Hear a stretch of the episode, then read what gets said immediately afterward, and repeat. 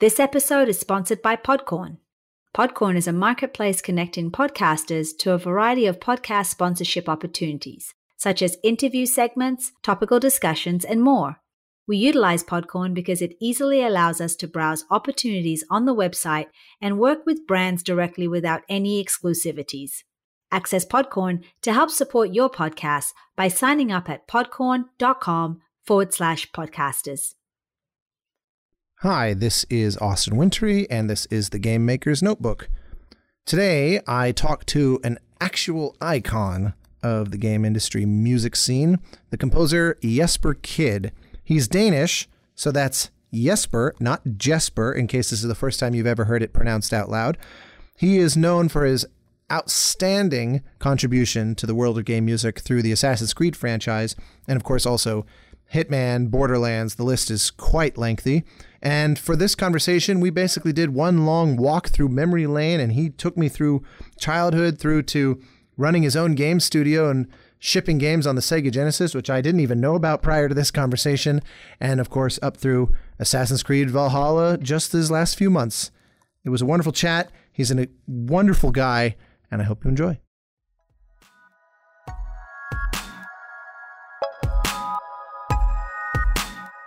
Welcome to the Game Maker's Notebook, a podcast featuring a series of in depth one on one conversations between game makers providing a thoughtful, intimate perspective on the business and craft of interactive entertainment. The Game Maker's Notebook is presented by the Academy of Interactive Arts and Sciences, a member driven organization dedicated to the recognition and advancement of interactive entertainment.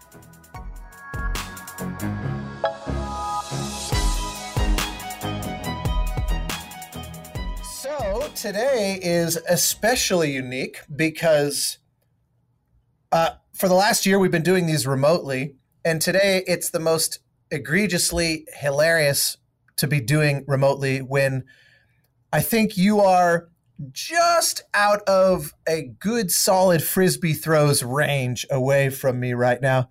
So it feels especially uh, it feels especially sad to be recording this not face to face as we are in the hopefully tail end of the apocalypse. But as if that weren't enough, my illustrious guest today was also born on this day.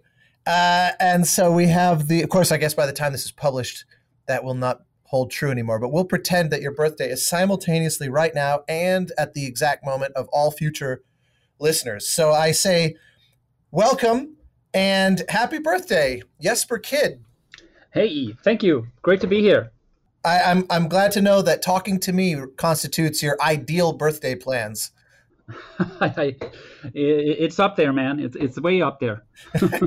yeah, well, we'll see how much uh, you regret that decision before too long. Um, how are you doing? How are, how are you holding up in the the realm of the apocalypse in general? Do you have birthday plans? Give me a life update things are going pretty well. Um, I've started writing a lot of music. Uh, again, I took a little bit of a, a break there after Assassin's Creed Valhalla, and it feels really great to be back uh, writing music. It's a surreal time, you know, we live in. I have I have kids, and and and to see what they're going through is probably the most heartbreaking thing. Uh, you know, as a composer, you're used to being isolated in a room kind of by yourself all day, you know, except when you go and record soloist or or you know with an orchestra or choir, uh, you do some traveling. But the majority of time, the vast majority, is definitely spent sitting alone in a room. so for me personally, uh, you know, I haven't had to adapt that much. Um, but to see the effect it has on, on my family is is is really is kind of heartbreaking. How, how old are your kids again? I got a uh, 12 and a 15 year old. So uh, I assume they've been doing all remote school and you know Zoom classes and that kind of thing. Yeah, remote school since March, and you know my kid was supposed to start high school. Well, he did start high school, but he's uh, doing high school in his room. You know, which yeah, that's that's definitely not how it's supposed to be. No, and and you know me growing up in Denmark. Uh, the only thing I really know about high school is what I've seen from the movies, and so, but I do, you know, but I do know that everything builds up to this moment. high school, right? It's supposed to be like this big buildup, and then he finally gets there, right? My my son, and and it's like okay, he's in his room.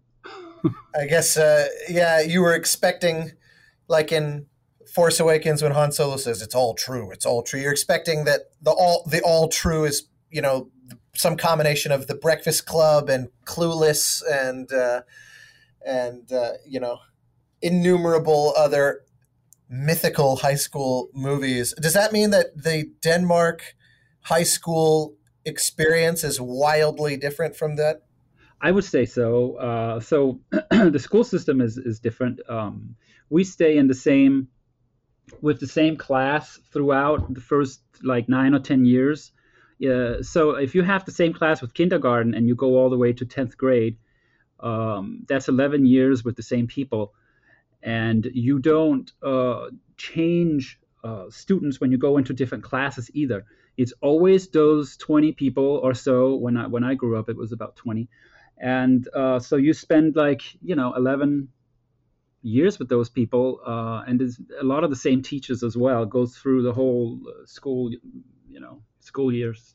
That's so mind-blowing. I, I had no idea. That that does that that must mean that that group of 20 are either lifelong friends or you are eager to never see each other again uh, by the time you finish? You know, in, in, in hindsight, it's a very surreal way of, of doing things. And um, I, I do think that the, the way this the system works over here, you, you come out of it a much more social creature.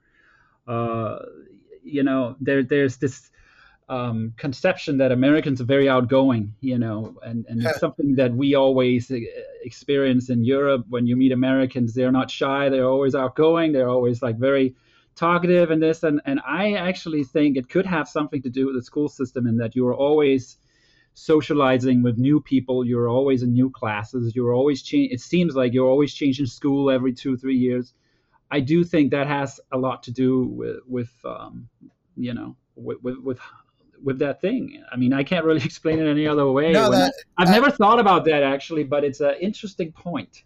That's yeah it, i i can't it's hard for me to wrap my brain I guess as different as my childhood was, would be equally difficult for you to imagine because uh, they're so they're so polar opposites in that way. Does that mean that you Uh, like how big would the total school be in which this class of 20 is a part you know how, what's the what's the kind of right. the next circle outward look like in terms of size so my school was about 1200 kids okay well at least that because i was I was trying to wrap my brain around what the scale would be because, for example, the high school that I went to was four thousand students, right. and the you know the the class sizes were probably similar to what you're describing, but every 45 minutes it's a total reshuffle, and so you end up exposed to hundreds of people in any given day. Yeah. Um, so the idea of being kind of sealed in with a group, it's it's almost like these are your family for the next decade. I hope you like them. Yes. Uh, uh, it's quite the quite the uh, that's quite the thing. Well, so then um, I, I'm probably going to end up bouncing all around because there's just so much I want to get to. Your your your career is is um, truly illustrious, but I, would like to kind of tiptoe towards it a bit. Um, given what you just said, which I, I honestly had no idea of, Denmark is one of those uh, countries that I'm I'm I'm working towards as I check off the various destinations of the world that I've visited. I've yet to I've yet to go there, so I'm I'm I'm largely in the dark, and I had no idea the school system works that way. How did emergent musical talent come come about? Like, is music a big part of that education for everybody growing up, and and, and when did it sort of take shape as a dominant force in your life? I wouldn't I wouldn't say it's a, it's a big part of it. You know, we had like music classes. I think once a week, once we reached a certain uh, uh, you know, class. But um, the way it happened to me, I we, you know, there was a piano at my home, and I liked, you know, sitting and playing on that piano and just you know messing around. And wherever we went to visit, I have a huge family, and so whenever we went to visit my grandparents, or aunts and uncles, and all that stuff, no matter where we went, there was always a piano I don't know. It was like the the rule of um, you know of my family. You have to have a piano or something because there there's one everywhere. So you know, you go to your grandparents for like two three weeks or something inside like out in the middle of nowhere, and there's like fields of of of grass and cows and stuff. You're like, oh, there's a piano. Hmm. So I just I just ended up spending a lot of time playing on the piano um, and then I got a Commodore 64, my brother and I, um, when we were like 13 years old. And oh, I can I can interject there that I did do some um, some studies in um, in school. I think maybe uh, it was like the the eighth or ninth grade or something, where I studied like um, guitar and, and classical composition on piano. Uh, you know, trying to figure out how music was was made. It was always on the side sidelines though. Was anything propelling that? Like, was this especially encouraged by your family or just your own curiosity? It was my own curiosity, uh, and and it really did help me um, figure out the, the piano and figure out how everything can be divided into chords, and you know, just just kind of a very kind of basic place to start.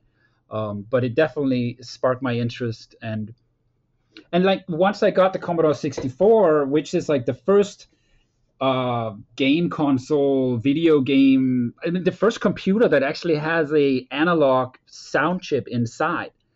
And, and, so these scores were really um, incredible back then. I, I remember getting into video games and video game music at the same time playing these games on the Commodore 64 and hearing what these composers could do with this analog sound chip, I just thought, I have never heard anything like this before. It, it absolutely fascinated me. Um, and that's really when I thought, wow, you can actually create a complete song here. You know, you have a sequencer, you can do a bass and you can do a melody, you can do an arrangement, you know, you can even do some percussion. I can create a, I can create a full track here. And that's when it just became completely uh, addicting, I guess, to me. I had to do like a track every day and from from I was you know about 13 I just wrote a track every day. And and and after the the Commodore 64 it went to the Amiga which is the next com- computer Commodore made. And that had um, instead of having three uh, SID channels and by the way the Commodore 64 that music is still live that music is called SID music chip tune uh, you know that's that all came from the Commodore 64. That's where it was invented. Um, so that was the the world I was embraced in as a like a young teenager. Um, and then it went to the Amiga, which has four channels, not three, but they had four sample channels. So suddenly you could start sampling everything, and I would, you know, put on my favorite CDs, and I would try to like grab a snare drum sound that was played like completely alone, you know, so you could like, ah, I can grab that snare drum and stuff because there was there was like nothing. We we didn't have any tools, you know. Yeah, of course. We, we were just trying to figure this out. This computer came out and nobody had any like kick-ass music uh, programs for it or anything. Um, so so once that really started, um, a, a program which was the first tracker, and a tracker is a special way of making music which is is a place where you put the notes in with your keyboard and then it kind of scrolls the screen and you can you can see the notes hit where it hits in real time. Uh, so I became like a huge tracker musician uh, back then and did like hundreds of tracks uh, as well on, on the Amiga, um, you know, with, with all these samples. So I got a lot of experience with sampling and cutting up samples and, and, and creating new stuff uh, on my own, my own instruments and that kind of stuff. And that all uh, you know has has stayed with me all, all these years. Do you um, have those recordings still? Uh, does that music even exist in a way that you can actually hear it? I, I am ashamed to say it's on YouTube. really? oh man, I know what I'm doing later today. I'm just kidding. I, I appreciate I appreciate that music um, and everything uh, it did, but don't don't expect uh, you know you gotta um, you got you got to listen to it for what it is you know? I i will listen to it with uh, absolutely sky high expectations.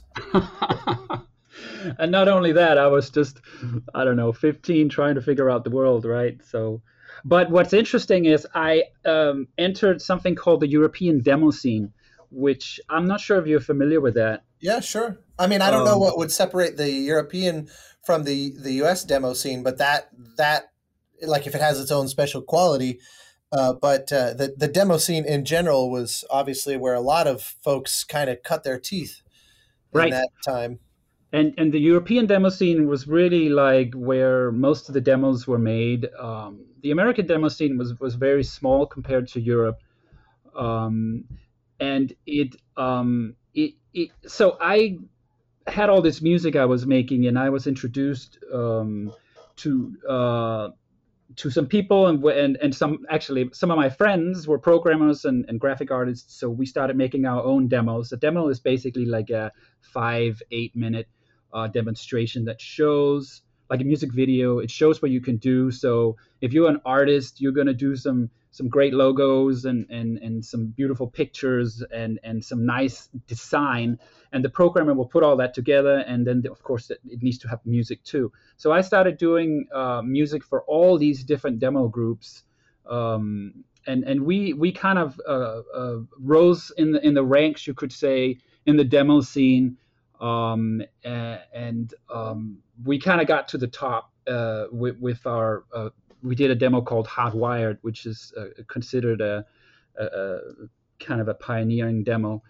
Um, and that's when we decided, okay, what are we going to do? We have all this this kind of talent. Uh, two different demo groups have gotten together, and now we have a, a group of super programmers, and we have a group of uh, with with me on music and, and my friend Michael uh, uh with, with, with graphics. Uh, so we decided to start a game company uh, this was back when I was, uh, I don't know, 18 or 19 or something. Uh, and then we started making games. Um, so our first game got sold to Sega. Uh, it's called Subterranea. It was on the Sega Genesis. Um, and so we moved from Copenhagen uh, to Boston. Now in Copenhagen, it, it, was awesome. We had gotten paid for our first game, and to us, it was like so much money. So we we got like this this huge apartment in the middle of, of Copenhagen in like three levels, and there was always like at least like 18 or 20 people in there, and it was like a giant party, you know. Um, that's that's uh, that's what we left behind, and then we went to to Boston and started making more games. Uh, we released games on the Sega Saturn, um, like um, Scorcher and, and Amok was part of that uh, as well. Um, at some point, I also did some more Genesis scores. Um, were you doing I, anything other than the music? Because it sounds like you were this little squad, and that you, as was often the case in those days, the composer is also the sound designer, is also kind of a co-programmer to, to make the music actually work. And you know, the right. days before middleware, how how how beyond the the normal um, just musical duties did you have, or were you part of a little audio crew? Uh, that's a really good question, actually, um, because we did um, make our own music program for the Sega Genesis. Now, Sega had their own tools which could which could play back samples in a really really low bit rate. I think it was like eight bit or something. So every time you would sample something, it would always be like you know, it was just be like noise and then a remnant of what it's supposed to sound like. So we did the opposite. We said we're going to make our own music program, no samples, because the Genesis is just crap at samples. And so, but it's very good at FM. So we were able to create a program that had six channels playing back FM quality in CD quality, 44 hertz. Uh, beautiful. Uh, and so I used that program um, and I don't know anything about programming or uh, so so I was just uh, you know it was a tracker program because that's the world we came from. Um, and so I used that program that that uh, that we did, and we only used that for our, for our own games. So it's really cool. How how did you manage to escape being a programmer? Because that was that's such a sort of classic feature of com- of composers at that time when when there just was so little by way of what we would call middleware now, or or, or even just the tools themselves. Right. So that's an, actually an interesting story. Uh, so on the Commodore 64, um, there were some programs that had been uh, officially released, like Electro Sound. I remember was one program my dad bought, and I was like, all right, I'm gonna try this program because I was so fascinated with these Commodore 64 composers that yes would do their own programming like Martin Galway and Rob Hubbard and Tim Follin and Ben Daglish and all these guys doing such incredible music, which these days are being performed by orchestras. anyway, um, so get, we'll, we'll, we'll, get there. We'll, we'll, yeah.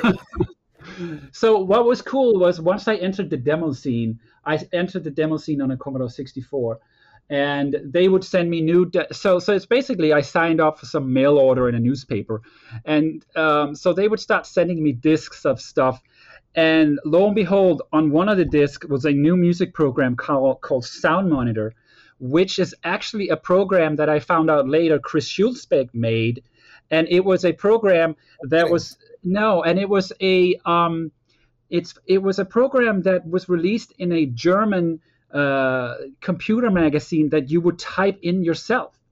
Do you remember those? Uh, yeah, yeah, yeah. I, well, it's just slightly before my time, but I yeah. actually, I was still, I was, I was kind of a precocious nerd, and so I was, I was always looking. Uh, you know, I always had a bunch of different magazines as I just tried to vacuum up everything, and that is absolutely one of those phenomena that that I, I, I that was sort of just ending basically as I as I became aware in the world, um, because um, yeah, that's a legacy of a of a of a of a different era completely. Right.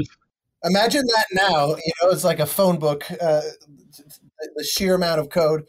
Yeah it's crazy. You would get a i mean i i was on the tail end of that too. I think i tried to do one. You know they would give you you would buy a magazine and it would have like 20 pages of of, of just data you would have to program just like it was written right? And it was like basic or something like that on the commodore 64 and you would like program it in and by the end of the day you would have like a little game where you could like move a thing around and there was a thing coming at you when that was it after spending like i don't know six hours or more programming this in. So it truly was uh, a different era. But anyway, so so Sound Monitor was one of those programs. So when I got that program, that was the first program I saw that could actually do music that sounded really good. So I got completely addicted to that music program.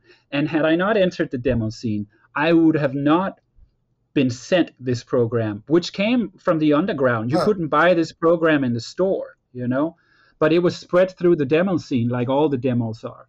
Right. Um, so you know, uh, my path has very much been dominated by the demo scene, especially um, how I got my beginning. You know? you know, is there is there any current incarnation of that scene? You know, it, I mean, I feel like the the indie game world has little localized pockets that are probably similar in flavor, but is there anything today that's sort of comparable to what it was then? I can't think of anything. Well, the demo scene is still alive, and people are still programming things on the Commodore 64 and Amiga. Um, but these are the same people for the most part. Actually, I'm not sure, but I know there's a lot of people from back then that are still having fun programming on these machines and sending out demos to the world.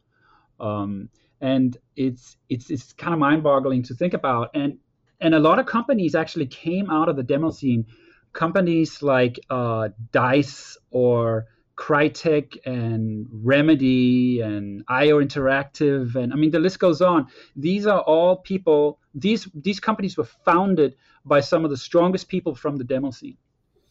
Yeah, that that doesn't surprise me. It's it's um, you know the bedroom coders of that era. Uh, it's kind of I guess the closest thing would be um, like game jams today where where uh, every now and again there's a big hit game that it turns out one year before was hatched up in some weekend in, in some person's apartment as part of a game jam and then they realized oh i think there's actually something here right but, and uh, that that's an interesting point you make there because that is very much um, the perspective of I would say the difference between what we did in the European demo scene and and and how things work, uh, especially in America, because in America things are more about you know creating a product that can be successful and that can turn uh, a profit. And i mean that makes complete sense. I'm totally behind that but for some reason the european demo scene we were never about trying to trying to create profit it was always just about trying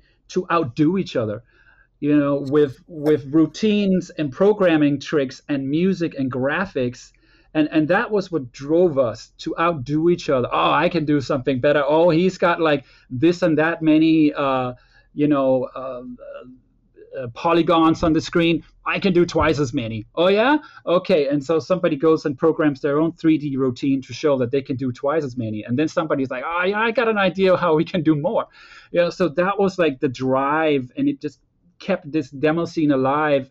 Of course, you would have demo competitions at these big demo parties or hacker parties or whatever you call them, where like thousands of people would get together. And you know you would present these demos there that debuted at these places and there was like a first prize and a second and third prize um, i'm picturing was, those you know, parties i'm imagining those parties as like the uh, the opening rave scene in the movie right. Uh, the, di- the difference between uh, the opening rave scenes which i very much uh, was part of too is that the smell can I just tell you? yeah, yeah. It's I, I, I can only imagine. Uh, that's you know because uh, the, these parties would be held at like schools or and then everybody would just take over the school over the weekend and each like classroom would be a different demo group you know and they would all sit in there and try to finish their demo uh, it, it's it's really uh, it's really uh, an unusual kind of phenomenon. Do you have nostalgia for that period do you ever find yourself thinking that sounds i wish i could do that today or i wish there was some component of that in my life or do you feel like not that chapter is closed and and i i'm grateful to it but i'm happily past it i mean that that chapter is definitely closed but um, it was a very fun period of my life and, and walking around like a 16 year old and signing people's t-shirts you know? It's totally surreal uh, and and the amount of um, um, the, the amount of people that that got to know who you are. You know i mean they had like charge of charts and stuff like the official euro chart who is the best musician this month you know. I mean there was so much um, going on in that scene. It was, it was there was such a collective of so many people. Um, it was a really wonderful place for sure. And, and I, I, met a lot of great people.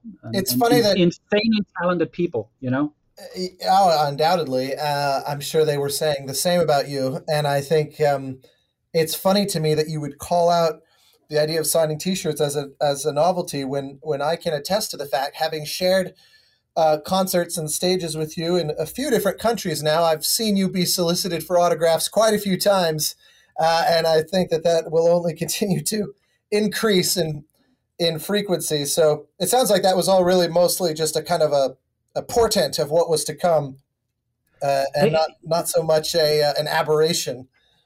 You too, man. People are, are definitely asking plenty of autographs over there as well for you. well, I think they just because they see me as the guy standing next to you, and uh, the, the, two the two uh, atypically tall people. Although I think you're several inches taller than I am, and I, I, that's not so common that I find people that I think, damn, I actually have to kind of tilt here.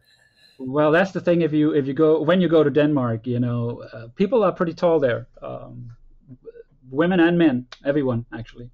yeah, it's all the it's all those Viking genes, and uh, well, so let's uh, let's let's move forward. Then you mentioned that you came to Boston, and obviously you were starting to get uh, your foot on the ground in the game industry pretty early. Was there ever any uh, parallel interest in the because I know I know you've done some television and some film and things like that, but was that part of your interest then, or were you just I'm all about games?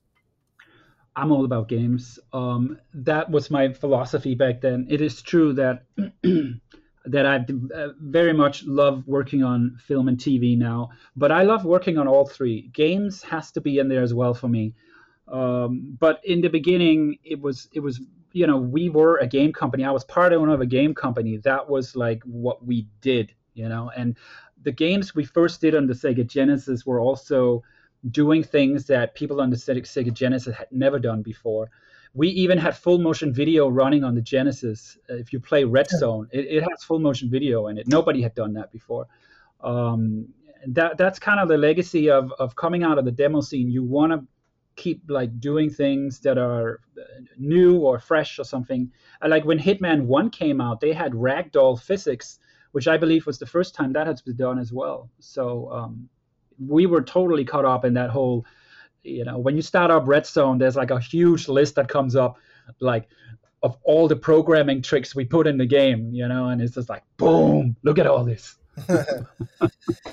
well, so then what what led to the eventual migration west and uh, the the kind of pivoting to freelance composer? Because it sounds like you obviously had a really good uh, and and and and uh, powerfully creative team there. So something had surely disrupted that or changed your priorities. When did that happen? So after we did the second Sega Genesis game, uh, we started working on um, uh, we started working on 32X and Sega Saturn, and so we were involved in early stages of a of a Batman game, and so we were moved. Uh, you know, we had to be on the on the West Coast for that. Um, so that's when we moved out to uh, to LA and started working on that. Um, that didn't work out, so we uh, started working on two other games for the uh, Sega Saturn, uh, which was Amok and Scorcher. I, I did some music for Sega for a game called Adventures of Batman and Robin, uh, which is this huge techno rave. It's like my, uh, I don't know, my homage to the to the rave scene in a Batman game. I can't believe that that is one I have no. I, I have absolutely. I I have no contact with that game somehow. Uh, that uh, that that sounds like something else that I need. You're, you're, basically giving me a shopping list of my back catalog Jesper uh, music that I'm desperate to hear. yeah, that's something else. I couldn't believe uh, they actually wanted me to go as far as I could with this music, but um, it's a very kind of Gunstar Heroes like shooter type of game where everything is completely chaotic all the time. So it fitted very well. I thought, hey, techno rave, let's do it. Well, so then what led to eventually uh, going freelance? When did that pivot happen? Yeah, so we were we were done with LA. Uh, we wanted to go back to New York. That's where we always wanted to be. Um, and so we moved back. We moved to New York. Uh, this was in '97, end of '96, kind of thing. And um, the the company we were working with, who uh, helped publish our games. They were kind of like a co-publisher before it went to Sega. Um, they didn't get paid. They got and so they got in a lawsuit. And yeah, three years later they did win the lawsuit and they did get paid. But that three years later, everybody had moved on. So when they didn't get paid, uh, all my friends went back um, back home to Denmark. Um, I stayed. Uh, one of my other friends, a mathematician, stayed as well. Um, but uh, the the you know all the programmers and graphics and all that stuff, um, they went back to Denmark and started IO Interactive. Ah, um, well, that's a nice that's a nice uh, preview of uh, uh, where this uh, you know conversation uh, will be going shortly. But uh, so, um, what made you feel differently than the rest of them? You know, knowing that you had all come over to the U.S. together, migrated different coasts together. Why did you sort of you and your mathematician? What made what made you different, or what made you feel strongly enough about staying that that's so in opposition to the rest? Well, I really uh, love New uh, New York. I love uh, America. It's not to say that my friends didn't love it over here but I I was really not ready to move home, and I also was not ready to be part of um, a company where I um, could kind of uh, guess that I would be working on. Um, you know, on, on all sides of the audio. I wanted to do the music, and I wanted to do music for more than like one game every two years or three years or however long it takes to make a game. You know, I felt I had much more music in me than that. Um, so that's when I decided I'm going to stay in New York City um, uh, and try to enter the game industry on my own uh, and, and, and, try to get as many, uh, you know, try to get some freelance work and see how that goes. And some of the first uh, games I worked on, of course, it was IO's first game, Hitman Codename 47. It was also uh, MDK2 which is a game from BioWare, Um, and as well, I, I, I work with Shiny Entertainment, uh, Interplay, uh, a game called uh, Messiah. So those three games uh, came out, uh, and suddenly I was kind of a, a, a, person who had some some music and some some pretty big games. I had no idea you worked on MDK. Um, that's the second, the second one. Well, yeah, sure. That that franchise, I should say. Um, that's so funny. I, I that that's one of those that has come up in conversation recently, uh, sort of randomly, and I I never it, it, occurs to me I didn't even bother to check to see who had scored it, um, and it's certainly uh, worth I guess turning our attention to to IO now. Um, what walk us through just that initial uh, the initial conversations and the initial sort of process and what was your impression of it and because it, it's worth framing that one of maybe the most recent time we saw each other was in Poland when there was a whole concert dedicated to your music with Hitman prominently featured. So here we are, you know, what 10 how many years later 15 years later or something like that and the music from that game is still of such importance to people that they're literally filling auditoriums uh, for people to come here it be played so i'm always curious about what's the initial impression on on the the behalf of the creators who are often not quite aware that they're about to make something that's essentially a classic in the making Right. So um, Hitman 2. By the way, I'm glad that you have. I, I, I, worded all of that so poorly that I'm really glad that you have any idea what I'm asking. I think I know what you're getting at, and it's actually a an interesting uh, story because Hitman 2, uh, I did not, you know, come up with the idea of an orchestral score for that game. That came from the CEO of IO Interactive, Janos Flosser and he used to be involved with the um, symphonic scene in Hungary. He's Hungarian, and so he came to me and he's like, "Jesper, for the second Hitman, we're doing the Budapest Symphony Orchestra and the Hungarian Radio Choir." and you know, mind you, up up until that point, I I was still like writing like rave music for games and electronic music for games. Uh, was that your first time uh, period dabbling with orchestral palette? It was. I had no idea what I was getting into. I did not know anything about orchestral music. Um, it had just not been on my radar. I had been very focused on evolving my own instruments and my sampling and, and electronic music and, and just how do I keep making that better that was uh, that was my world. If you li- listen to MDK2, I mean, I mean that's an insane rave soundtrack that I wrote, uh, and it has some orchestral music in it from from another composer, and so we blended our styles together. Uh, but some of the tracks are pure rave music. I mean, the 303 is screaming in that one.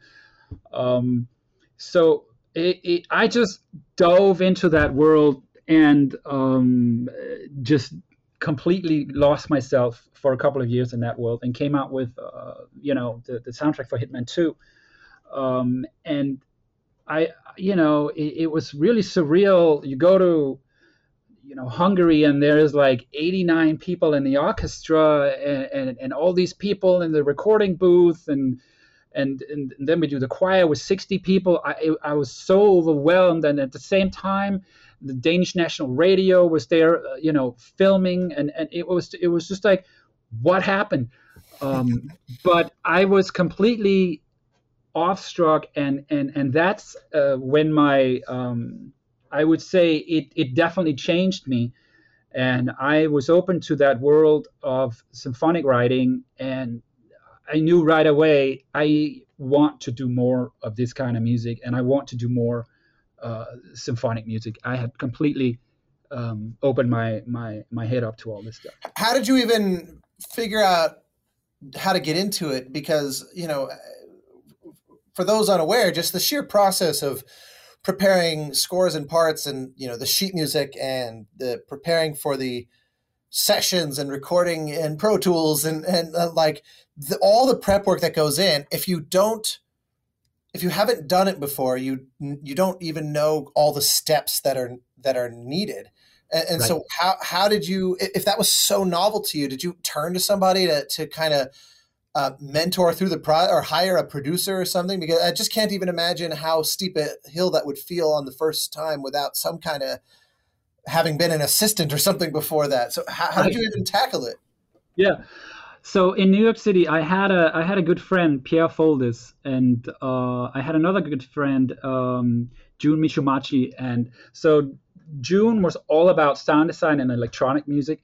Pierre was a uh, French. He is a French uh, film composer, uh, and he was all about the orchestra. And then there was uh, you know me, kind of in the middle. And when I started working on Hitman Two um, Pierre became the orchestra orchestrator uh, on that project, and he also, uh, you know, helped, um, you know, prepare all the scores and all this stuff. And so he taught me the the the, the meaning of of what I was getting myself into. Uh, so yeah. Do you any sometimes when people kind of dip their toes into the world of the orchestra in particular? the the kind of uh, novelty of it sometimes kind of breeds strange choices. Do you? Because now, obviously, you've you've you know I've worked with orchestra a, a, bunch of times since then.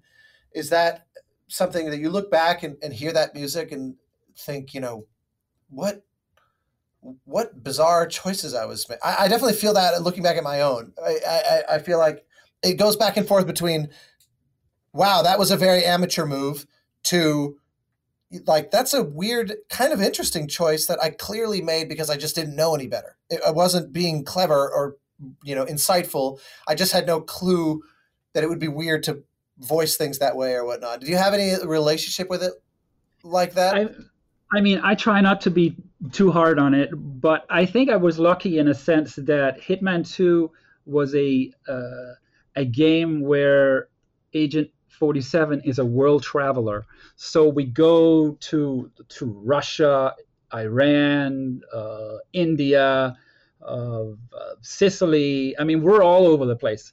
And they wanted the music to reflect the locations. And there's also some themes. 47 makes the decision is, of course, the theme uh, for, for, for uh, you know, Mr. 47. Uh, but I could very much tap into the the whole um, idea of, of a world traveler and, and, and being inspired by the music styles for all these different areas. And that definitely helped me, uh, you know, figure out how to write the score.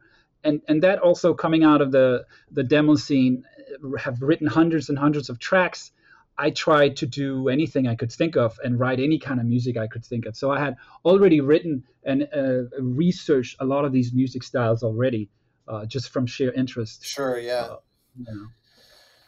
Yeah, still, how funny to think that it's, you know, just like that you getting rolling then, which surely was kind of a turning point as a freelance composer. I mean, Hitman was such a big deal um, 20, 20 odd years ago.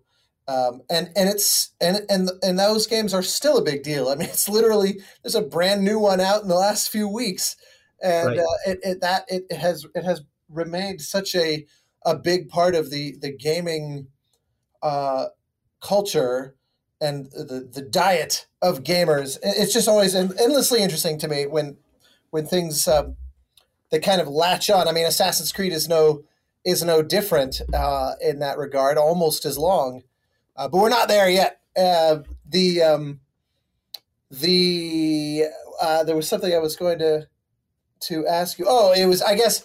I guess I'm just not done unpacking this idea of the relationship with older music because it, it's it's one of those that you you obviously also have this in the form of Ezio's family, where it's a good quote problem to have when something follows you around forever, uh, right. because people tend to love it. But I, I find that it is such a common thing amongst composers that we we feel you know a kind of mixed relationship i guess with these with these pieces because you think you know if i had if i'd had any knowledge that this would be something that gets so much notice, I might have approached it differently for better or worse. And because I just can't stop thinking about the fact that we were sitting there in Poland listening to this music that was, you know, a couple of a couple of decades old and surely not written imagining that that would ever be happening all those years later. Right. I mean, I, I have scores that follow me around for sure. Like Freedom Fighters is another one. You know, I, I hear quite often from people, "Oh, Freedom Fighters, that's the one." You know, and um, that's almost as old I, too. Wasn't that game like 2002 or something like that? Yeah, yeah, 2003, I think. Yeah, but the you know, the fact that it's a live for, for Freedom Fighters, the fact that it's a live choir mixed with um, electronics and beats you know, when I hear that, I know that my beat production these days are, of course, better. But I hear something different when I listen to it, you know, and I, I just kind of hear like a raw kind of a energy coming out from it. And it's clearly beats made with drum machines, whereas today I would use a lot of uh, additional processing and stuff.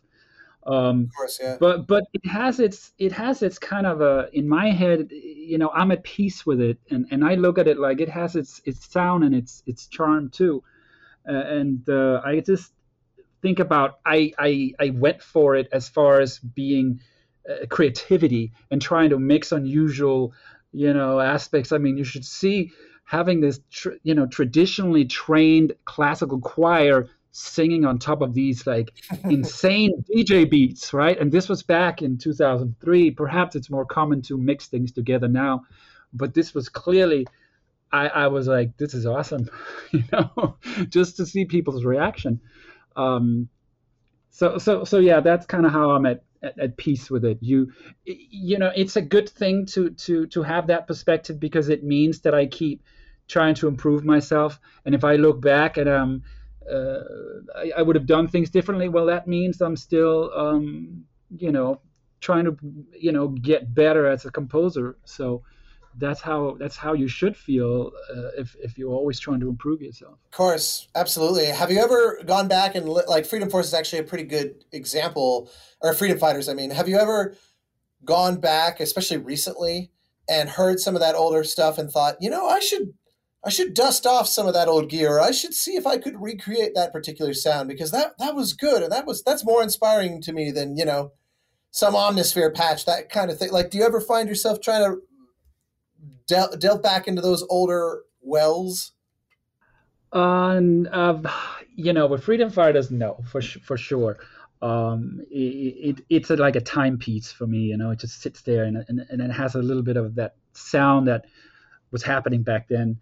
Um, but I don't know. I mean, I like to, you know, as much as I can, create my own instruments. It's not that I don't you know that I do it always. Sometimes you you you end up using patches from here or there, but and and so I, I feel very much that those sounds are connected to to freedom fighters, and so pulling those out and reusing them again, I, I don't know that yeah. doesn't that doesn't feel right. no, I, I, I, I get that. I, to me, I, that would be like uh, reusing a melody uh, uh, that because you know because you like how it sounds, but it, it really it really belongs to the thing that it was originally conceived for and and so yeah it would be it would be, and you know what what blows me away is like when you think about how you know fans of this music have probably heard this music more than we ever heard it making it you know?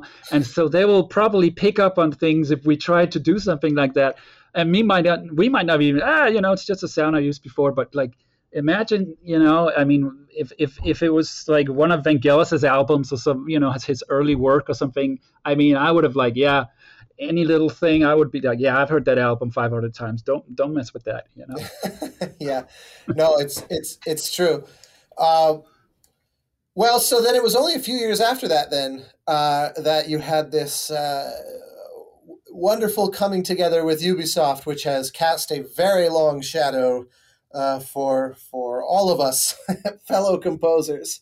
Um, why don't you uh, you know give, give, just tell this tell the story how did how did it go how did uh, you connect with them what what was your what was your impression on on the AC you know in those early days and and you know t- take take me on an adventure here. Okay, uh, so I later found out that uh, Patrice Désilets was a fan of uh, Hitman and um, you know Hitman Contracts, Hitman Blood Money, uh, these these games. Um, so um, that could have been why he was interested in working with me. Um, so when Ubisoft showed me what they were attempting to do, it was they had concept art and they I didn't see anything running yet. And and I remember meeting at E3 um, at a hotel room, and uh, Jade Raymond and and, and Patrice was was showing me what they were intending to do and i just i couldn't i couldn't believe it. I was like this is the most ambitious thing i have ever seen. There was no uh, you know 3d open world platformer back then. I think gta 3 had just re, re, you know revolutionized the industry by by creating an open online world taking gta 2 and put it in a 3d it was totally new um, and and so Assassin's Creed doing this with much more uh, detail. You you felt much closer to the environment. You could you could climb anything. You could. They were like, yeah, you see those mountains. You see that stuff all the way over there on this concept art. Yeah, you can go there and you can climb that. And I'm like, yeah, really? I mean, this is insane. You know, it's so um, funny. I I can only imagine what it was like showing them kind of. Uh, tease what they're planning. And as much as it, all of that was truly as impressive, I mean, we forget, we it, especially now with you know a dozen more of them since then. Uh, it, it's easy to kind of take some of those advances for granted. But I will never forget. For me, the thing that blew my mind was the cloth simulation on his clothes. As oh, you, the animation, yeah, it, the animation was, is so good. It was, and it was truly amazing. I really, it was the first time I remember playing a game where I thought that looks like a real piece of clothing. I mean, it, it yeah. moves with the with his running and with his climbing in a way that that uh, at the time it just it it absolutely shattered me. I, I couldn't believe it. Yeah. I, I agree. I, the animation in those games were, were truly groundbreaking. Uh, it's unbelievable what they were able to achieve. Um, but yeah, I, th- I you know, Assassin's Creed 1 felt like the first true next generation game to me. I was like, wow, we just, we didn't take a step. We took like a leap. You know, yeah. this is insane. I don't know if we had, have we had another leap since? I mean, everything is, of course, better, but that was a leap that was just like, whoa. You know? Yeah, it would be hard to think off the top of my head what I might liken it to. Um, you know, there there are it seems like the leaps tend to now be in less all encompassing ways, you know, where the game just across 50 different dimensions is taking this leap, but it's more that it's leaping in one particular category. Like the first game, for whatever reason, that jumped to mind was No Man's Sky, where right. the sheer scope of what open world can mean took this just bafflingly gigantic leap forward. Um, but, you know, it's not like 30 other things about that game are also taking the leap in the in the same manner. So I don't know. I'm not sure. A, it's a good it's a good way to uh, to uh, frame the original AC and and and also just uh, it's it's cool. It's heartening to think that you were looking at the game and could see it for what it was. You know that that that it was clear from the beginning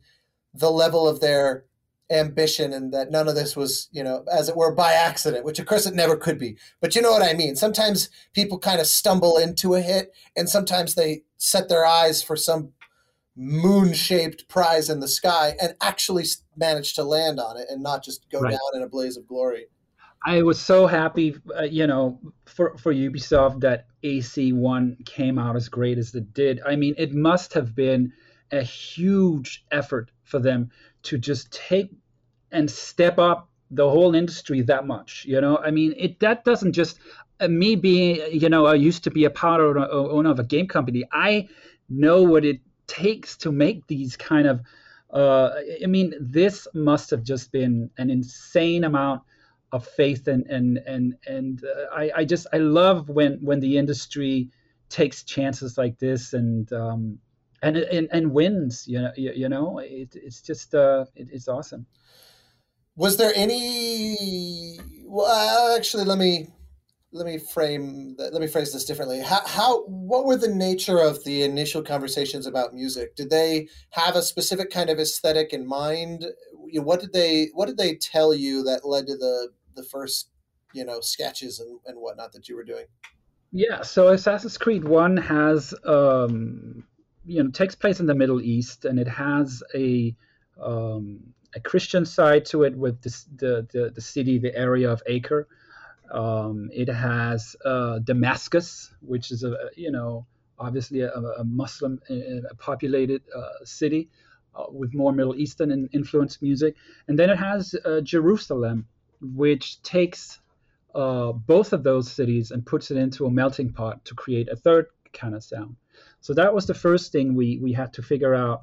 Um, the the the three words I got from the team to work with uh, was um, let's see, it was war. Uh, it was tragedy. I mean, obviously, the tragedy of the Third Crusade, um, and it was, and here's my favorite, mysticism. And, and I was like, mysticism, holy moly! That really became something I I, I felt like um, you know, because because because those are the two words. Of course, there's war, you know, sure, and of course everything is is you know the time period. It had to be tragic because we have to, we're playing a historical game, so that was very cool to to be able to tap into that. Not a lot of people were doing it back then. These historical games. Uh, but mysticism opened up a, a, world for me where I thought, man, if we can get something going in, in within this mysticism and um, and within this, this this this more serious tragicness, there's a, a, really interesting world there to explore that doesn't get explored every day. Um, how and, much did they? Yeah. How much did they walk you through? Because the, one of the great the great twist and surprise of that game is that Assassin's Creed is actually a kind of futuristic sci-fi. Right. Uh, so how much did they did that factor into the uh, equation in terms of uh, you know is that did you want to have kind of breadcrumbs in the score to that? Did, did you how much did they make you aware that that was where this was all headed? You know it's, it's astonishing to, to hear some of the stories where a composer will be working in kind of a blind like working in the dark not really fully aware of all the different details or in some cases those details are still being figured out and they don't even they don't even know what to tell them yet depending on how early you're involved like just because that right. that's such a big part of it i'm just curious to know what you knew and when and how it influenced everything i mean they did send me a lot of videos so i did get to see uh, the game in motion. It was just the very beginning was was was more concept art stages. But so so I did get a pretty good look at the game. But um, it's true the game was changing as it was being made because it, as, as a brand new game and, and such an innovative game, you know, people didn't really know it, it was still being shaped. Um, and as far as the animus, the team very much wanted to remind the player that you were playing in a simulation.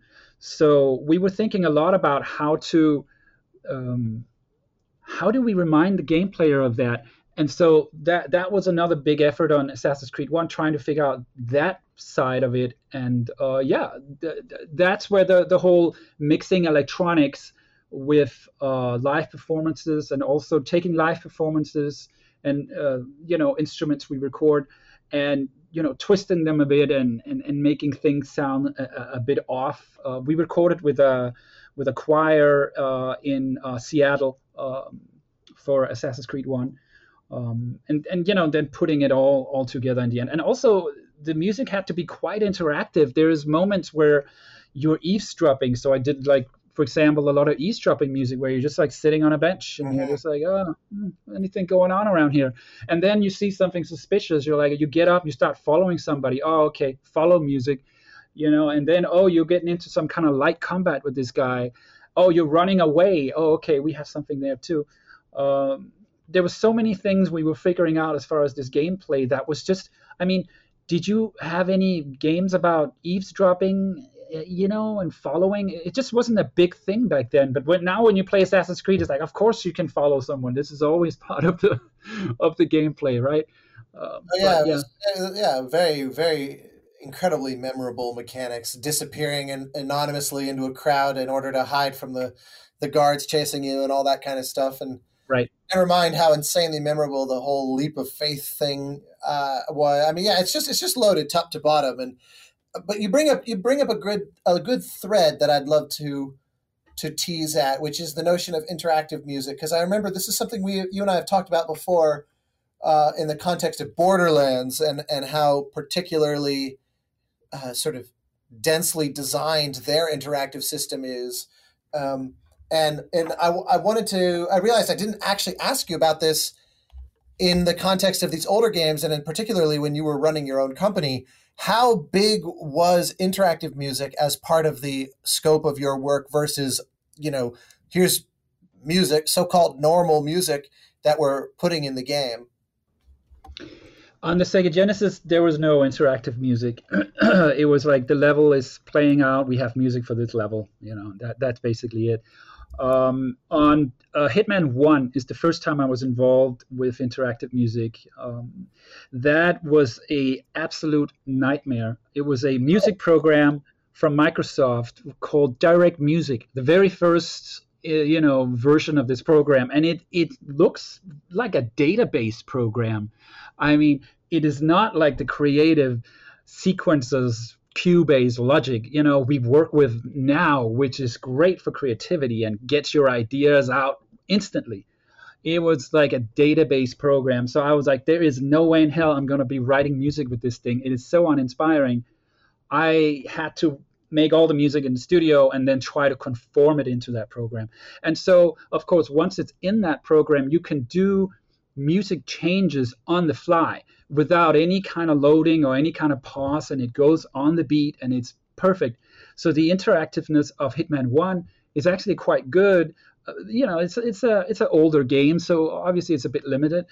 Um, but um, compared to to Hitman Two, I don't believe we did anything like as interactive of that. I think we had kind of had enough with with Hitman One. I mean, we were doing beautiful orchestral performances, so I, don't know, putting those into little you know short passages to do stuff interactively it didn't really um, enter our minds. We were trying to create these these these big beautiful uh, set pieces you know?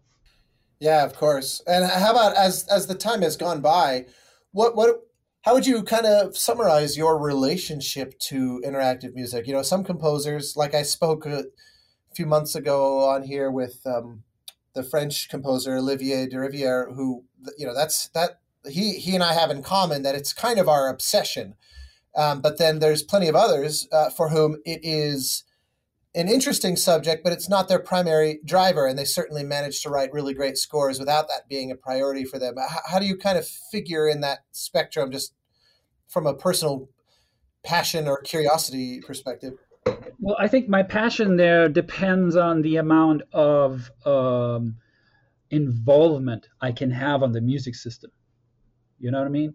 Like if you are creating a game and we need something really innovative and really interactive and I can come up with ideas of how to present the music and how we can make this like you turn this key and then this thing starts and then if you do this the reverb does this uh, you know when you can do really interesting things and you have programmers that are assigned to help you out with this stuff and there's a priority on it then i'm very interested in it I implemented the music for Freedom Fighters and uh, Hitman 2, Hitman Blood Money, very, very closely with IO Interactive. As close as basically I came up with, I told them what my ideas were for, for the music, and for the most part, it was all implemented that way. You know, don't play the music here, don't play it that many times, only play a little bit over here, and do this and that. So, so I very much have an interest in that, uh, interest in that. But um, but I do I do see the other side as well when you are presented with a music system and you're like, this is our music system, this is what it does, and we need you to conform your music to work on that. And sometimes you're like, well, you know, I like to write. Uh, if we're exploring right now, I like to write like two three minutes music worth of exploring. But if you want the music system to uh, indicate that now you're walking, now you're sitting, now you saw something up there now you you know if it becomes that then it can become kind of tedious because that's like the system starts to take over the musicality of it and yes perhaps it becomes a really fluent experience but i feel the magic is kind of disappearing you know it's that it's the viewpoint I have on film music. Like I am of the the viewpoint that I, me, film music should be noticed. When I watched Blade Runner, how can anybody watch that movie and say I didn't notice the music? You know, it's impossible. It, it it's such a big part of the world. It, it's world building with the music, right? It creates this huge, vast, believable world other times you're like yeah you didn't notice the music in the film. And, and, and some people say hey you know if you don't notice it that means it's perfect. And so I, I don't know. I, I can see both. You know I, I understand if you have a big action sequence you don't want the music to get in the way you know. But i very much think music is there.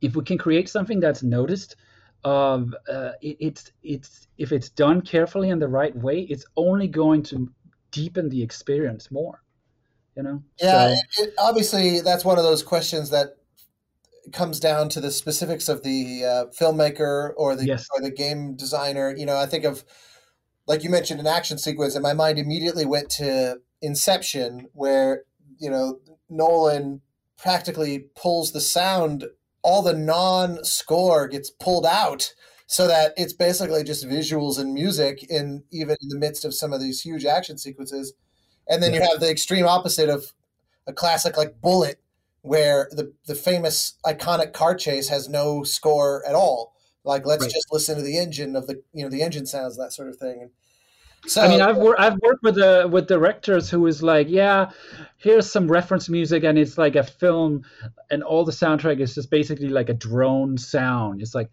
you know, I like that kind of stuff. And you're like, hmm. I'm like, yeah, I don't know, man. yeah, I, I know exactly what you mean. Every now and again, a score like that is is sort of stealthily brilliant, like genuinely catches you by surprise, and you go, "Wow, right. I actually can't imagine it any other way." But more often than not, it it seems to be coming from a fear to commit hard to a choice, uh, right. uh, and and um, so, and it does it does fit that movie that he showed me, but what makes him think it fits his movie? And and uh, uh and it's like I I totally don't think it does. You know. Um, yeah. So any, anyway. Yeah. Well, so uh, going back to AC then, um, knowing, I, I guess I'm also curious, just given how iconic it turned out to be, very much including its music. Did you go through a bunch of different uh, aesthetics and styles. Like you were outlining the way the different cities and their cultural makeup influenced the score. But from the onset, you know, there's nothing period about that score. It, it's very contemporary and it's unapologetically so. It's it's not you know rave beats and things like that, but it you would not hear that and say, oh, this feels like it's you know like uh, archaeologically derived from what we know of Crusade era Jerusalem. I mean, it, it's a modern piece of of music, and presumably right. the animus is used to kind of justify that. But I'm just curious how much of an exploration that was, because in hindsight, as the years have gone on, it it feels increasingly like a bold choice. At the time, it just felt natural, and I didn't question it. And as time has gone by, I've, I've really come to appreciate that you really, you all, you at the spear point, but collectively the team, really took a chance on that. Right. I mean, I think it helps that you have pieces of music like "City of Jerusalem" or uh, "Flight Through Jerusalem," which, which, which, uh, what I was attempting to to capture with that music was the, you know, the, the the tragic, but also the spirituality of the period. Like people, it's not that people aren't spiritual now. I mean, but back then, people were just like really spiritual, right? It was a huge part of their life uh, and the church was everything. Um, but I, I think capturing that spirituality in the in the music immediately resonated with the game and the team. And when you are running across rooftops, there is some music that I mean, it's not rave music, but it definitely throws on futuristic beats and gets you know more and more intense on the soundtrack that's the cue uh, access the animus it's like a 10 minute cue full of beats right mm-hmm. and that's what Patrice really he was like. We need something very modern for this sequence, and I was I was kind of thrilled because uh, it's it goes against what you're watching so much, and and I love that kind of stuff where you're counteracting with what's going on, you know, uh, and and so yeah, especially when you're running across rooftops, that's where the team's feeling was that the animus is being pushed to the limit. And you can even see the screen starting to tear a little bit and getting like noise thrown in and, and the music is suddenly this like really uh, you know kind of atmospheric techno music. Um, that was very much uh, the, the, the, what they wanted but also the freedom i got to to really push things. Was there ever a period where you thought I'm not sure if this is going to work. this is just too this is too strange for for a for a period game. Like, did was there ever any doubt, or did it just seem it just seemed right? Yeah, I remember we recorded some uh, some. I, so so I recorded some um, a, a lot of ethnic instruments, and we had this this professor of ethnic music, and we were in a session with him, and, and, and so we did some really like realistic uh, folk music kind of uh, performances with with the the rhythms and all the different flutes and everything. And i remember um, putting like this in, you know really intense sound design very like evil stuff on top and just like having that play. I don't know if we got to use that but that was definitely what like two two totally different cues ideas and different uh, it even had like polyrhythms going on you know you're just trying to like be as crazy as yeah you can. it sounds amazing. Yeah. So you're, you're, you're just um, continuing to add to the list of things that i need to hear. That's a sh- so that didn't make it in I, I, think it's on a. I think it's uh, it's out there uh, as a, as a bonus track or something somewhere. It's a shame because only about uh, I think what is it, forty minutes of music got released, and I think I wrote about three hours of music from that score. Oh, but of course, you, you know, you play the game, it's all in there. Uh, but the, the the soundtrack was only I think I forget now ten tracks or something. It's, but have, have have they not done a retrospective kind of expanded edition or something? I seem to remember a few years ago there was kind of a a big box set of AC music that was multiple games all packaged together. Uh, yeah, those were all the regular versions of the scores. I think that was what Sumthing Else was putting out when they started putting out all the different. Um, right, I see. Yeah, yeah. Soundtrack releases. Well, I remember. I remember on the second game, um, you know, when you when the first one came out was right at the around the time or somewhere around there was shortly after I had moved to LA. And so I was kind of learning the who's who in town and of course I was also a gamer. And I distinctly remember a couple years later seeing photos of you and uh, you know I think a group of strings recording at Capitol uh, right. for the second one. And I remember at the time that was one of the first times I had ever seen photos of a game recording at Capitol. And as history would reveal it, it was not a very long lived window of time recording game scores in Los Angeles. What uh, what happened there in terms of you know coming in to do the sequel? Was it one of those just I guess to be expected? All right, how do we kind of raise the bar on what we did, or, or walk through how you approached tackling the sequel differently? Yeah, they definitely wanted to uh, raise the bar on the second one, and uh, and we did a we did a, a, a, a union session at at Capitol uh, which was amazing. Um, and um, you know, I, I when I first saw footage from from Assassin's Creed 2, it was so it, it was so unusual. The team would show me these uh, lighting tests they have done, and I just immediately was like, "Whoa, this is so romantic!" And they were like, you know, showing me all these romantic settings and with this mood lighting and at night and these festivals and and I was thinking to myself, I would have to go. I need to go write a really atmospheric score uh, because this, this this is this is what they're looking at as an inspiration for the for the game.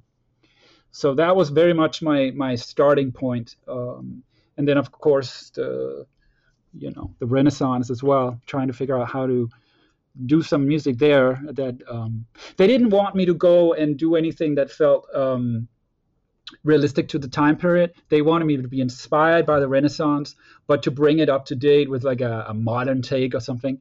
Um, so this this became the the philosophy, and then of course mixing it with with synthesizers and was that musical sound design and all that.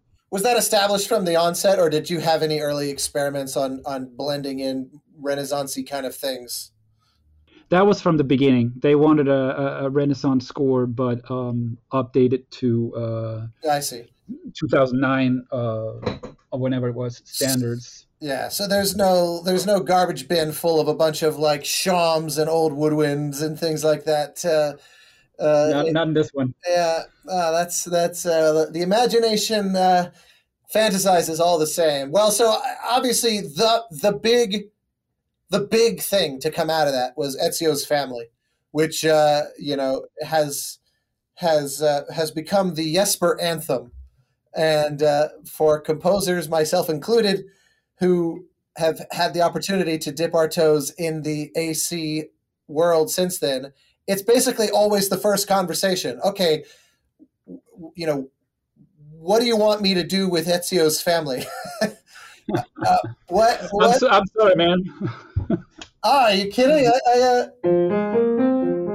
it, it, lives. It lives in my conscience forever, and I think it's hilarious that it's. I, you know, I, on on Syndicate, I wrote something in the neighborhood of uh, three and a half hours of score, and I think that my take on Ezio's family, which kind of blends it with the Syndicate theme, is far and away the most popular track from that score. So basically, I'm just riding your coattails uh, and uh, and happily dancing in your shadow. That's a great take on that cue, though.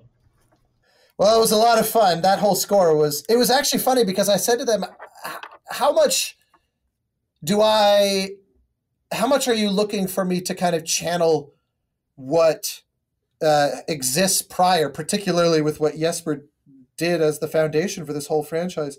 And they said, actually, we'd like to conscientiously be really different, except that we do want to have one big, strong homage somewhere. And they didn't know where. And it was like, well, what if it's the menu? Uh, and uh, so you know because it, it, couldn't really find anywhere that it made sense in the game particularly since syndicate really heavily de-emphasized all the modern day animus stuff and, the, and it only showed up in a few cutscenes and we also made the choice to not score any of those cutscenes. So 100% of the score was for the victorian era london stuff. And so that it was like okay well where do we put in ezio's families? Uh, well the natural thought is either credits or the menu. Um, and uh, and so that gave me an excuse to kind of blend that palette in in a way that would have not really made sense in the context of the score, just given the parameters that they were telling me to play with. So anyway, I I, I have right. I have no I have no I have no experience of something like that. Hearing composer after composer do this rendition on my on my tune. I mean, what has that experience been like for you over the years? When at, at some point, obviously uh, Ubisoft started hiring sort of a, a, succession of different composers on these games, but everybody had this task of, of tackling. Uh, just walk me through what's been your reaction to that. Do you ever? Well, I'll just leave it open ended. What has been your reaction to that?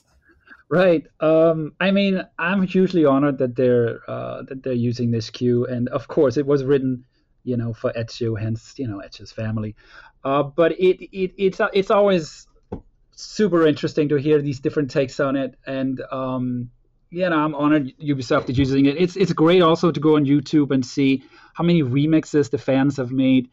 Um, oh, yeah. and, and I and I think I've realized by you know composing something like uh, uh, in a bit more simple way really leaves the music open for interpretation in so many ways and that has really been something like i was like whoa um, um, but yeah, I mean, what, what can I say? It's it's it's been amazing um, to to see the life it has uh, had outside of uh, you know Assassin's Creed 2. When I listen to it now, I think more about you know the the sacrifice of the assassins and, and what they have to go through and the, uh, how it affects their family and, and, and their friends. You know, yeah, the, the secretive nature of, of being an assassin.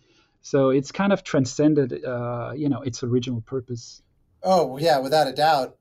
I remember a few months ago when the marketing was all revving up on Valhalla.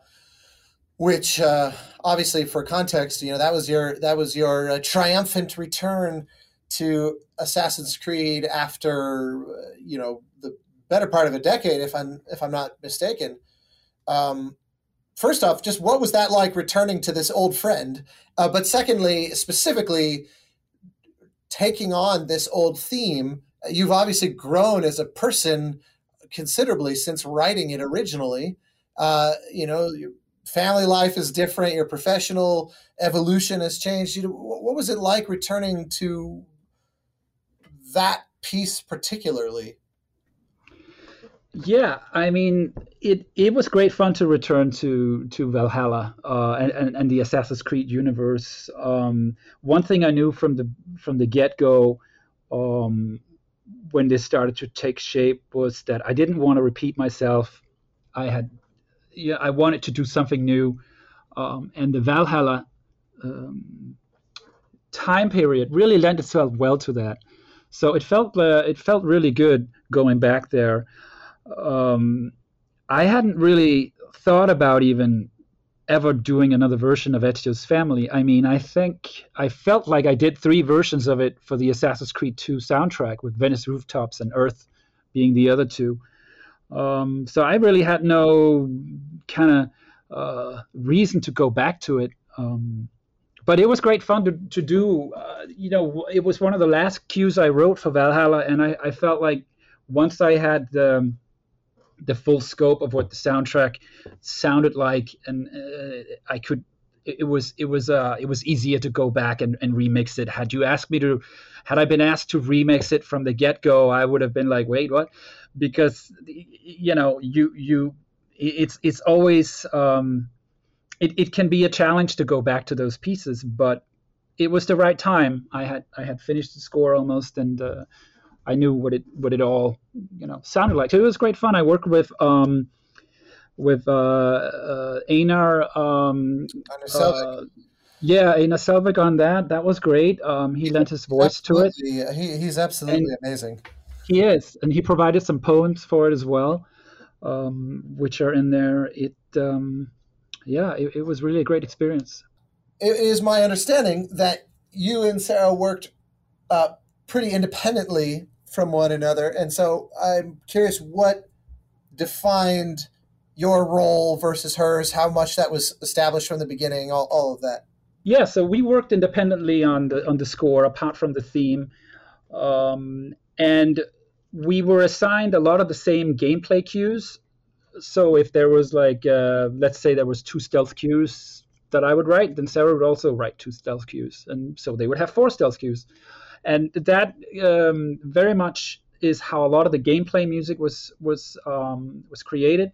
And um, as far as the regions um, uh, within the game, the regions I worked on were um, Norway, Wessex, Northumbria, uh, East Anglia.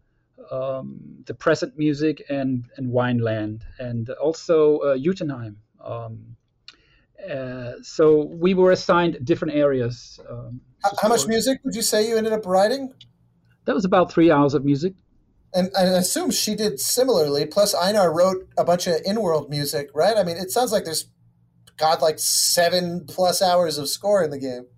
Yeah, I think Sarah. I think we talked about it. We ended up writing about the same amount of music, three hours each, and um, uh, I think uh, Einar Selvik is probably about two hours. I'm guessing. So, so oh yeah, God. I wouldn't be surprised if it's about seven hours of music. I mean, it was a massive effort.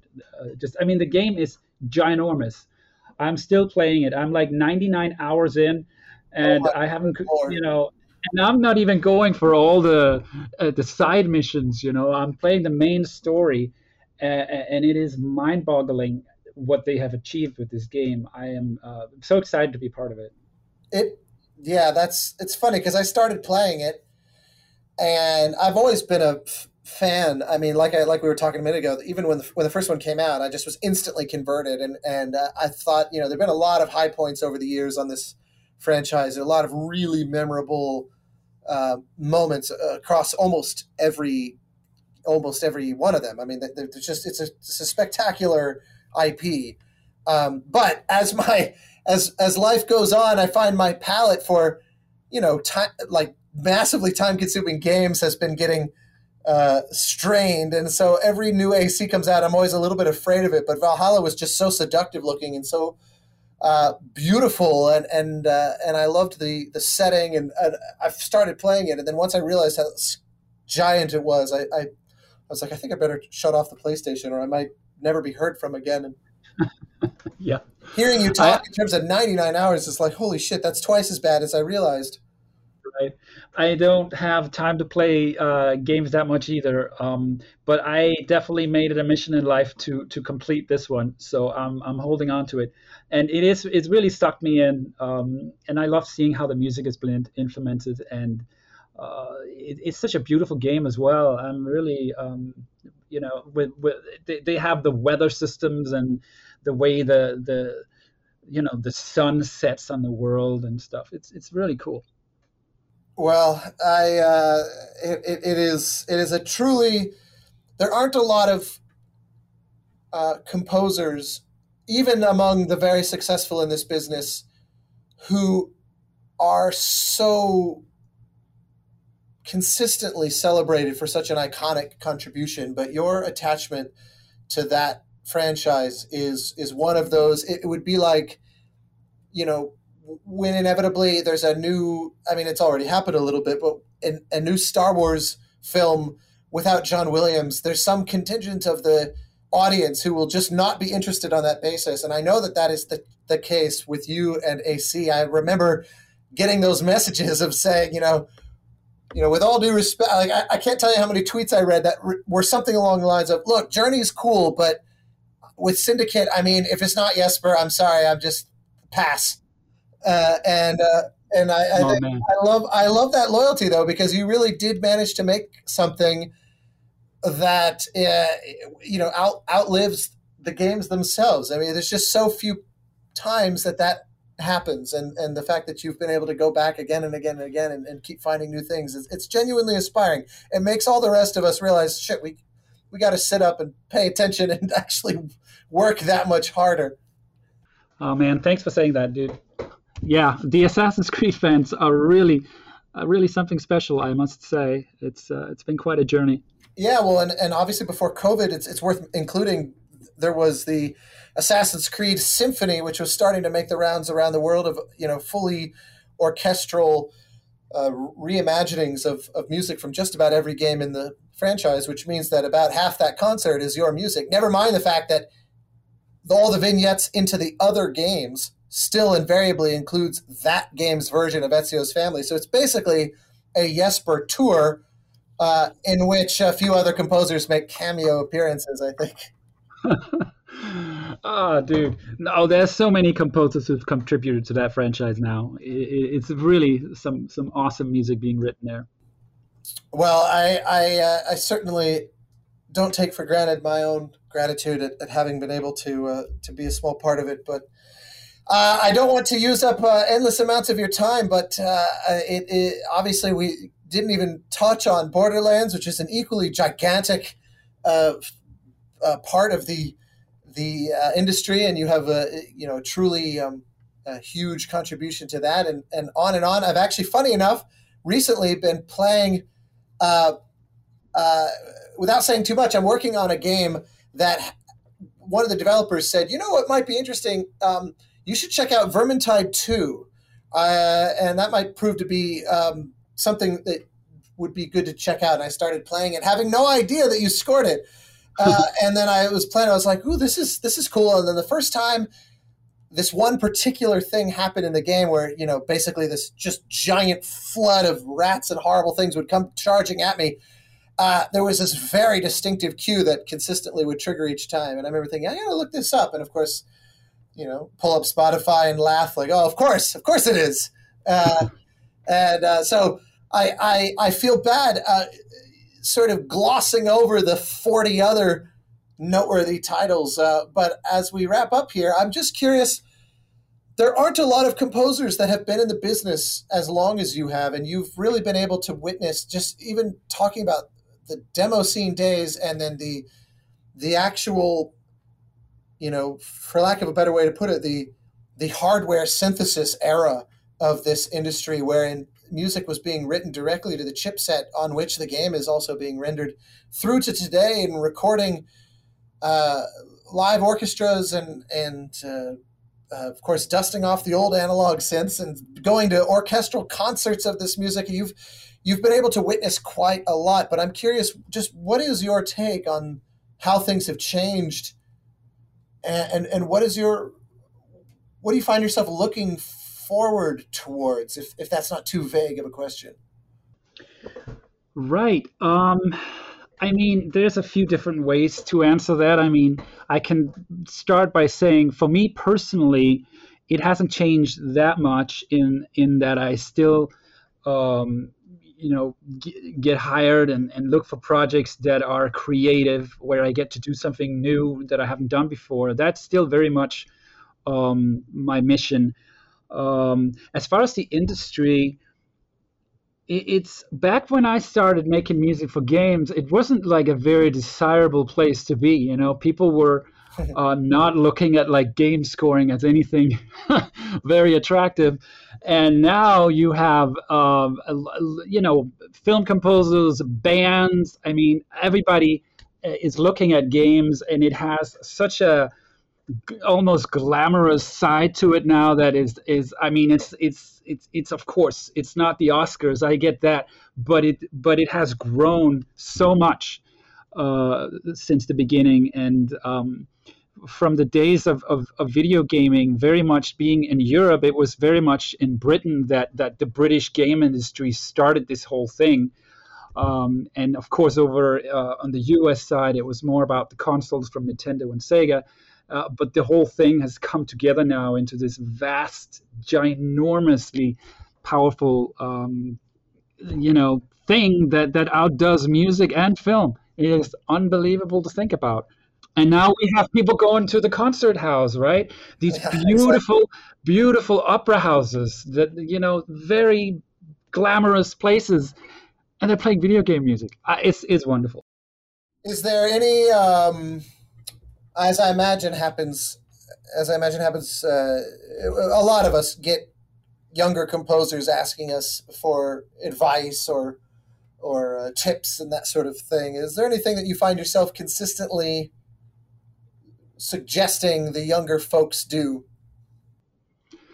Well, I can only speak to my experience and what worked for me. And um, what's worked for me is to always be true to myself, and that does take, you know, it take it takes work and it takes um, a certain kind of knowing yourselfness that you have to be aware of. And I'm sure you're fully aware of this because as composers, we spend so much time with ourselves, right? It's like when you're out and about in an office or something, you're spending time with coworkers, but we spend so much time alone that we have to, and, and, and so much is being asked of us all the time. You have to perform every day. And if you go into the office and you're not feeling great, you can kind of still, you know, get through it but you go to the studio you're not feeling great you're to write some some some you know you're to make some people unhappy with some crappy music uh, so there's so much pressure and and you have to really get to know yourself and and that's another thing uh, i mean of course that comes with age and experience but i'm sure you can you can probably relate to this you know? Oh yeah of course absolutely. The fact that you have to kind of be on all the time is something i think a lot of folks don't realize when they're first getting started. Yeah, uh, there, there, there aren't um, like it is helpful that as freelancers, often the lack of nine to five means that if you have a bad day, you can usually afford to, you know, chalk that day up to whatever was going on and, and, and toss it out and not be out of time. But not always, which means that yeah. you really have to have methods in place to ensure that you can stay on it, you know, and that you can actually deliver. And, and that goes to to one of my points as well that you shouldn't be too hard on yourself because you're still, if you're a new composer, you're still learning, and it, it takes time to to learn how to not be so hard on yourself. I I mean, I still write music that I don't like or that gets rejected, uh, and you just have to be able to get over it very quickly and and don't sit and think about that you know whether you like the piece sit and think about oh how great you thought that piece was. How dare, how dare they right? You cannot think about that's not a, a helpful way to to think. Or you you can't do the opposite and think this music is terrible. How how can i ever you know make it I, I think what helped me coming out of the demo scene is that I just started making music because I loved it, and I was like 13, and I'm like, I'm just gonna make music because I I can't not make music. You know, I have the tools in front of me. I'm just gonna do it. And my music was not very good for for a while, that's for sure, for years, and I was just trying to learn, but not being so hard on yourself and being okay with you know writing music that you know you might have to redo or, or just not being so hard on yourself i think is is is some advice I'd like to give because you know with all this these days everything is so instant gratification you know like oh uh, you know if you think you're going to be a, a you want to be a composer but that doesn't mean that you sit down and, and write some great music right away and if it doesn't sound great then you're not meant to be a composer.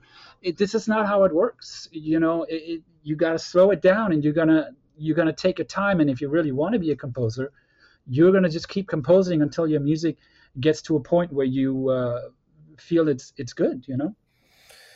Too true. I can't improve on that. One last thing that occurred to me you mentioned a minute ago and i and and you may you may not have an answer to this because I, I know when i've been asked something similar i, I typically don't but i'm, I'm curious anyway. Um, when you said that you know your career today in many ways reflects the way it did in the earliest days and that it's still just about trying to find creatively compelling projects that you can hopefully, you know, add a stamp to in some way, shape, or form. Is there a kind of game, whether it's a genre or just a, a style of game or whatnot, that you've never worked on that is kind of a bucket list item where you think, oh, I've, I've always wanted to do X. You've done so many, it's hard for me to imagine, but I'm just curious if there's some little, you know, fantasy Jesper score that we're still waiting for. uh, there's actually, uh, I am a uh, huge fan of Subnautica. So I think I have never done an underwater score. That is something I have never done. And I was thinking, if I was ever to do an underwater score, it would have to be something completely opposite of what you expect an underwater score to be. I don't have the answer because I haven't done the research, but I'm just saying uh, I love those underwater games. I've been playing Aquanox was another uh, underwater game I played years ago. Um, those games, there's something. Um, I know you've done an underwater score.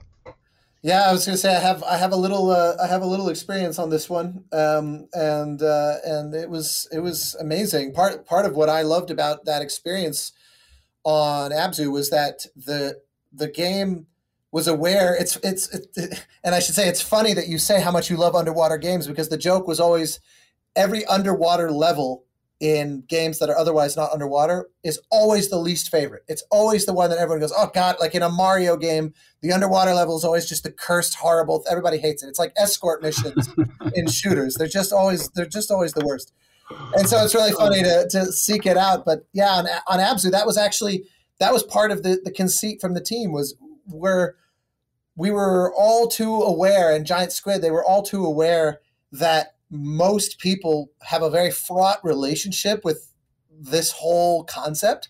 And so right. the idea was can we make something that's really f- sort of flowing and beautiful and, and, and relaxing and or or when it's exciting it's it's exciting but even in a meditative sort of way and um, the, the goal of course with the music was to try to find the same thing that you know it doesn't channel the intrinsic scariness that a lot of people feel about the underwater. There's like I've I've spent a lot of time scuba diving, for example, and a lot of people assume it's very claustrophobic. And for me, it was always the opposite. I said it felt it's the closest I imagine I'll ever feel to what it's like to fly. It couldn't have been more hmm. opposite of claustrophobic.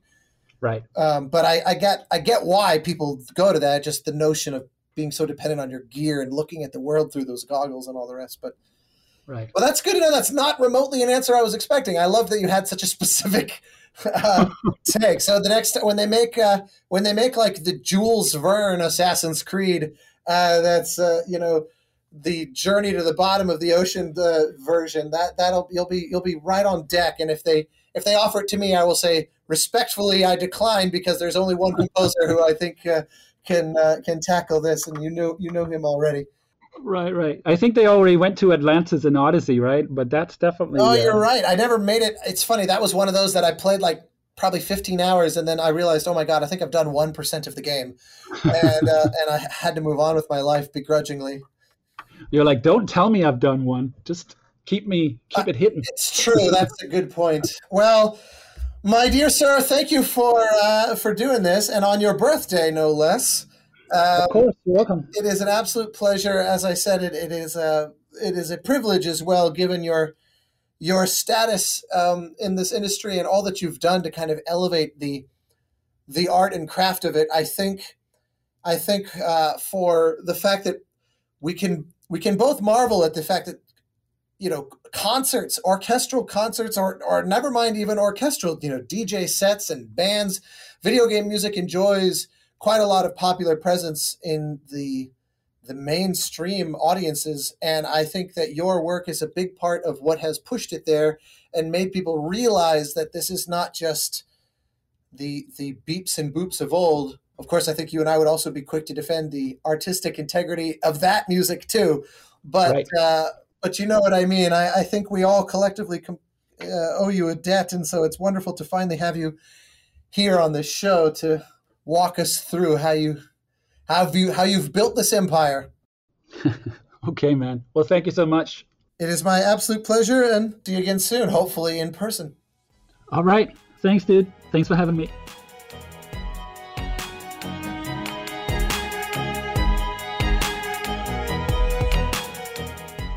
Thank you for joining us for the Game Maker's Notebook.